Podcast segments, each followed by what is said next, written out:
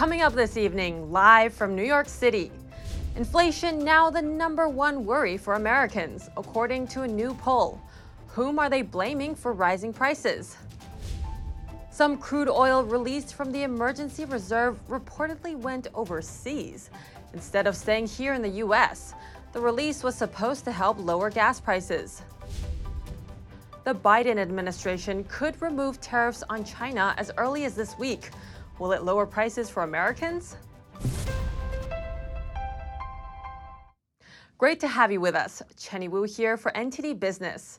Inflation is top of mind for Americans right now, and most are blaming Washington for their current pain. That's according to a new poll by Monmouth University. It found that 57% said the federal government's actions over the past six months have hurt their family financially. That's a record high number. The poll found that inflation is now the biggest concern facing American families. 33% said it was their number one worry. That's a sharp increase from last year's poll. The second biggest worry is high gas prices. It also found that the number of Americans who are struggling financially has jumped by double digits. 42% now say they're struggling. Meanwhile, American drivers are getting a bit of a break at the pump this week, according to AAA. The national average for a gallon of gas is down 8 cents from last week to $4.80. Analysts say that's due to lower demand right now.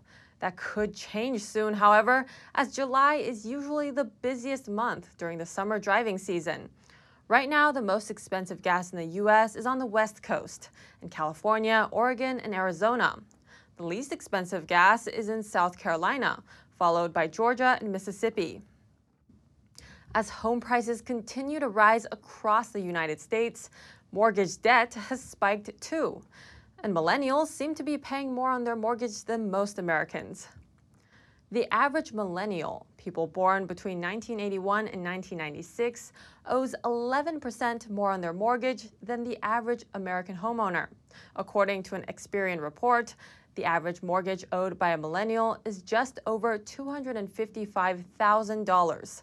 And millennials also have the second highest mortgage debt, just behind Gen X, people ages 42 to 57. Many businesses have struggled to stay afloat since the pandemic hit, and the childcare industry is no different. Now, daycare services are dealing with another blow inflation. We take a look at how it's causing owners and parents to make tougher decisions. At Kid Stuff Child Care Center in Baltimore, the cost of food, rent, power, and supplies is soaring. Angela Kadani has raised wages roughly 40%, but is still struggling to hire staff, with one classroom closed and her wait list growing. We're probably up between 30 to 35 percent uh, for operating costs. That cost too is going to have to be passed along to our parents.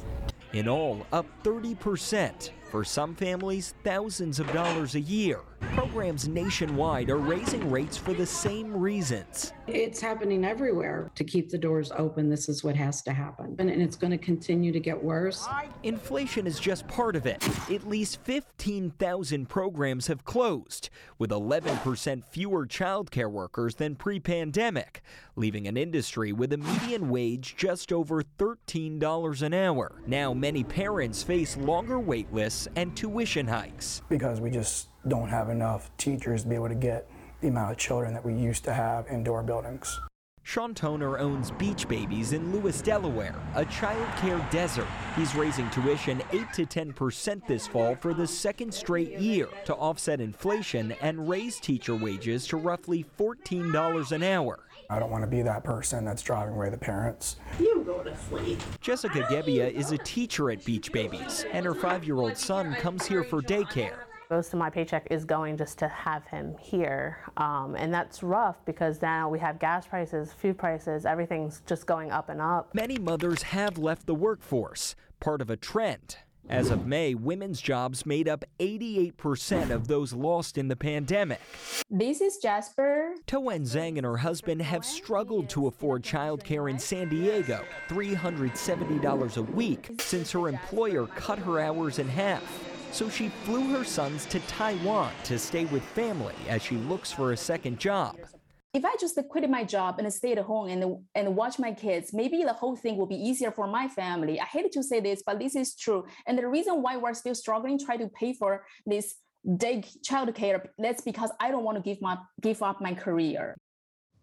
According to Wells Fargo, the childcare industry has the greatest share of female employees, with women accounting for 96% of the workforce. The White House has taken some measures to try to bring down inflation. One of them is releasing oil from our emergency reserves in order to lower gas prices. But it appears some of that oil has gone overseas instead of staying in the country and being refined here.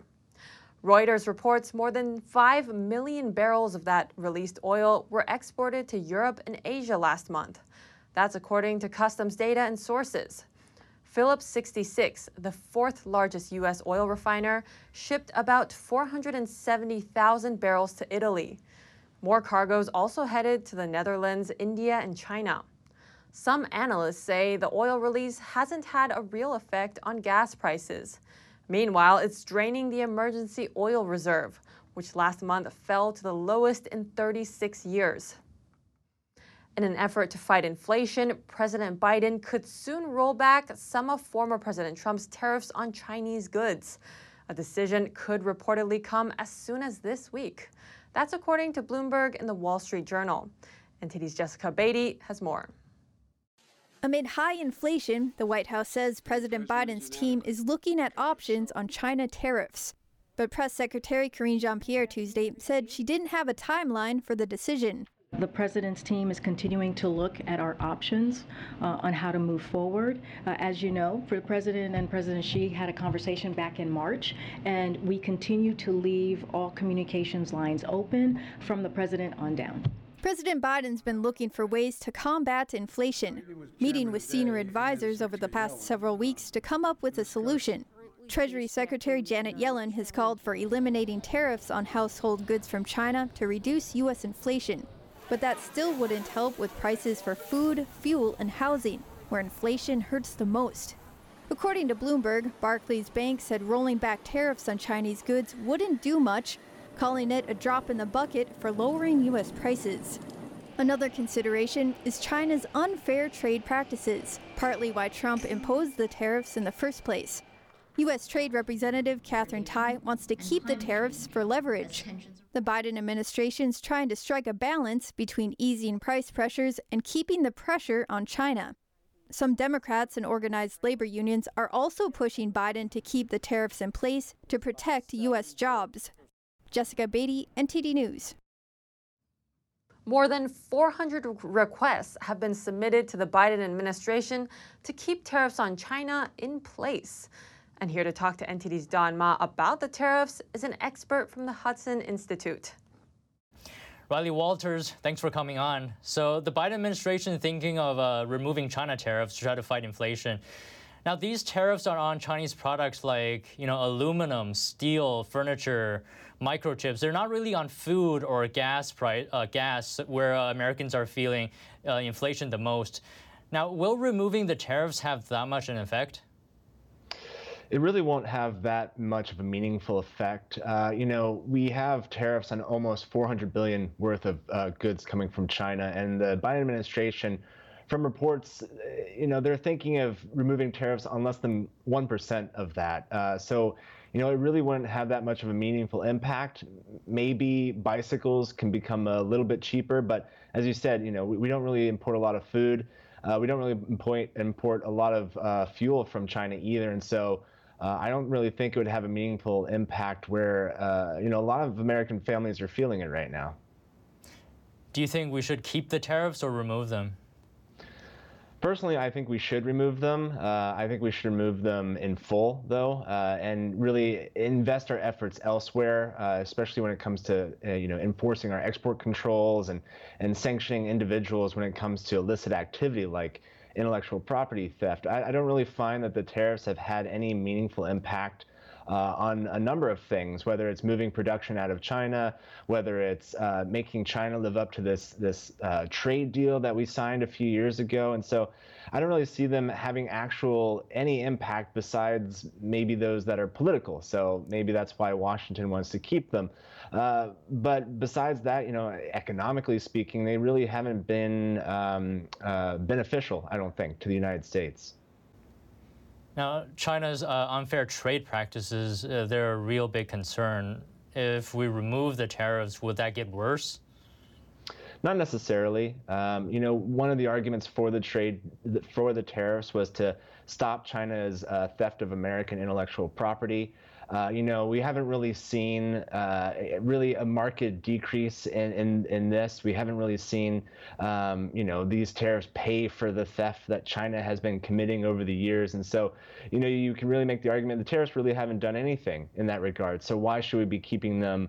in in the meantime. I mean, some experts say that you know if we remove these tariffs, we could see a a decrease of one to two percent of inflation for American families, and that would be significant. Um, but you know, it's it's really uh, I don't really think we should be keeping these tariffs if they're not really doing anything to begin with. Now, one to two percent. That is if Biden removes a broad range of tariffs. Now, right. reports are saying he's not really thinking about that, right? Right. So, you know, the reports that they might remove, you know, uh, again, less than 1% of the tariffs uh, it, it's really it really isn't meaningful. It, it, you're really not changing much. You're not helping inflation. Uh, you're really helping uh, you know build this argument eh, that maybe Biden is soft in some regards when it comes to China. It, it really seems like they're trying to appease everyone during this time. You know, it's this Washington mentality that we have to at least do something. But I think in this regard, uh, you know, they're really not doing anything. Now, besides the tariffs, what can be done about China's unfair trade practices? Well, you know, we can really, uh, you know, target those uh, entities and individuals that have abused the American system, that, uh, you know, have stolen our intellectual property. Uh, we have effective export controls uh, that we can place on China, which we have in the past when it comes to human rights violations. And you know, to argue that export controls haven't been beneficial, I mean, look at what's happened with Russia. Russia's industrial production has basically shut down because the world has has effectively uh, imposed uh, these uh, export controls. And so we could do similar things with China, uh, especially when it comes to their bad practices. Uh, but you know, tariffs haven't been the effective way to do so. All right, Riley Walters, Deputy Director, Hudson Institute. Thanks for coming on. Thanks for having me. Red states are doing better economically than blue states, according to multiple measures. According to Moody's Analytics, they're attracting more people and adding more jobs. NTD's Colin Frederickson has more. Companies and people are flooding out of blue states and into red states, which are doing better economically, according to several key metrics. This has been a time of unprecedented mobility for companies. John Boyd is a site selection expert at the Boyd Company, which helps companies choose where to build their businesses. Boyd says There's been a great migration of business, of jobs, and of wealth to lower tax states in the Sun Belt. The amount of interest that our firm is getting from site-seeking companies and developers looking to do, to do new relocations or expansions tend to be in, in pro-business states in the Sun Belt. You look at states like Texas and Florida and the Carolinas and Arizona and Nevada really being uh, big winners here. Boyd says his clients are looking for states that have their fiscal houses in order, are not engaged in endless cycles of borrowing, taxing, and spending, have pro business regulatory policies, and enforce the law. An analysis shows that 46 million people moved in February, with Florida, Texas, and North Carolina gaining the most, and California, New York, and Illinois losing the most. This is a victory for common sense economics that when you raise the price of living or working or having a business, in one state and lowered in another, uh, all else being equal, we're going to see more people continue to leave. Jonathan Williams is the chief economist of the American Legislative Exchange Council. Williams says other reasons include more lockdowns, Trump's capping of the state and local tax deduction, and the ability to work remotely. Colin Frederickson, NTD News. Wall Street ended higher today. The Dow added 70 points or two tenths of a percent. The S&P gained 14 points or 4 tenths of a percent. And the NASDAQ rose 40 points, or also 4 tenths of a percent. The Federal Reserve released the minutes from its latest meeting this afternoon. Investors are trying to figure out how big the next rate hike will be. It seems like both a half percent and a three quarter of a percent are on the table. The Fed's next meeting will be on July 26th and 27th. A relief for Just Eat Takeaway. Amazon is taking a 2% stake in the struggling U.S. meal delivery service Grubhub. It'll offer Amazon Prime members the service for one year. Amazon announced the deal as part of its Prime Day promotion today. Customers will get free delivery on orders over $12 in the 4,000 cities where Grubhub operates. That will drive traffic to Grubhub, which has lost share to competitors as the lockdown driven demand for takeaway falls. Just Eat Takeaway said the deal is expected to expand Grubhub membership and start boosting its cash flow from next year onwards. Top lawmakers on the Senate Intelligence Committee are asking the Federal Trade Commission to look into TikTok. The call for the probe comes amid allegations the social media company has made, quote, repeated misrepresentations on its data security practices.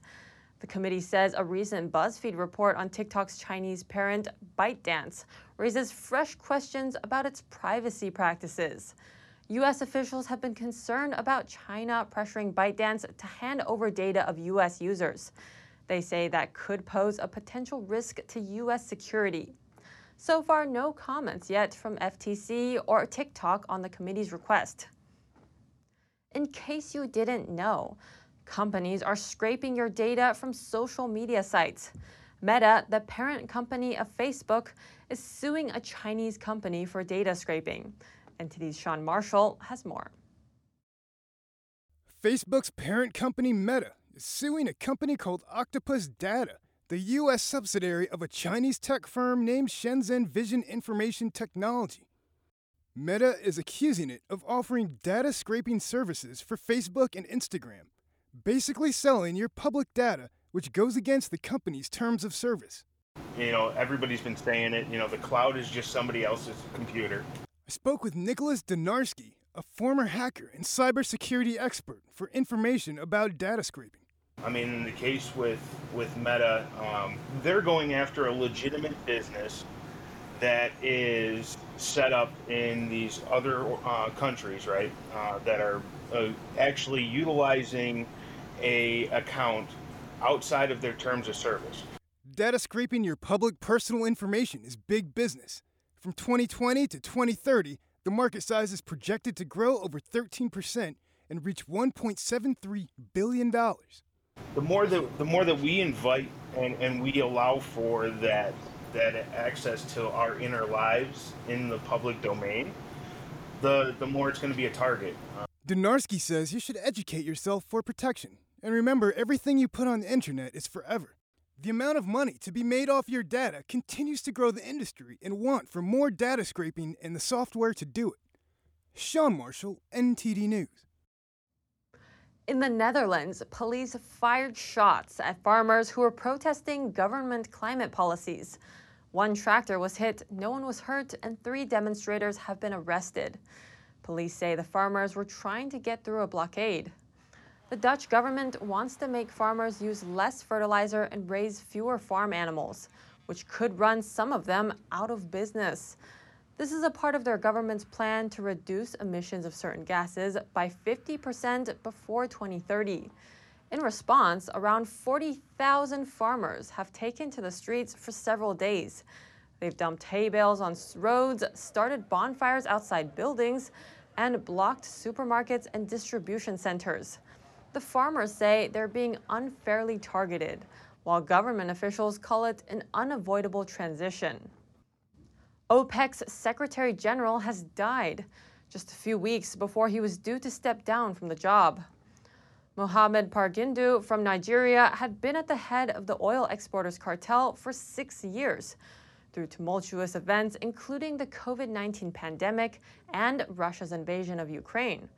He was 63 years old. Still to come, e cigarette maker Juul allowed to keep selling products in the U.S. for now. It's getting more time to appeal the FDA's ban.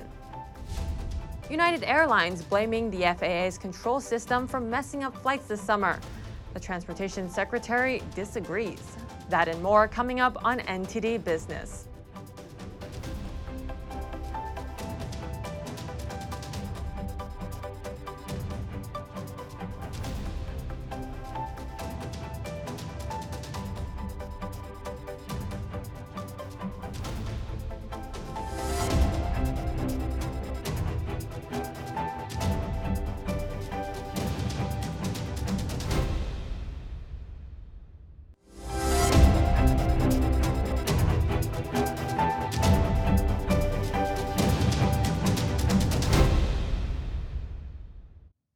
Welcome back. E cigarette maker Juul can continue selling its products in the U.S. for now. The FDA's ban is on hold while the order is appealed. The agency said it decided, quote, there are scientific issues unique to the Juul application that warrant additional review. In 2020, the FDA asked manufacturers of e cigarette products to submit applications to keep products on the market. The agency's ban last month came amid issues with Juul's study data. There were also concerns its products were encouraging dangerous habits among young people. Juul Labs disagreed, and Juul products can remain for sale while a federal court reviews the FDA order and Juul's arguments. United Airlines is sounding the alarm, telling its staff there are more summer flights than air traffic controllers can handle and that the issue will contribute to more flight disruptions this summer. United's chief operating officer voiced his frustration in a memo to staff, saying until there are more air traffic controllers, they expect the U.S. aviation system to remain challenged this summer. He said the situation is especially bad in New York and Florida. Transportation Secretary Pete Buttigieg met with the heads of airlines last month and said Tuesday that he disagrees. He says air traffic control staffing is not to blame for most delays and cancellations this summer. He says there are other issues at play, like airlines pushing pilots into early retirement. Over in Hungary, a small group of railway engineers are keeping their passion for steam locomotives alive. They're helping the state run railway stay up and running by maintaining the old trains. And they now take special nostalgia trips. Here's more. NTD's Andrew Thomas brings us there. In a century old workshop in Budapest, an old steam locomotive is getting some special attention. This giant maintenance shed was once a hive of activity. Now, just a few dedicated engineers are here. Whoever works here in this workshop is either stupid or possessed. That's who we are, whichever phrase you prefer. But I feel we all fall into the category of obsessiveness, and we are here precisely because we love this place. To some people, these workshops are mausoleums of the past.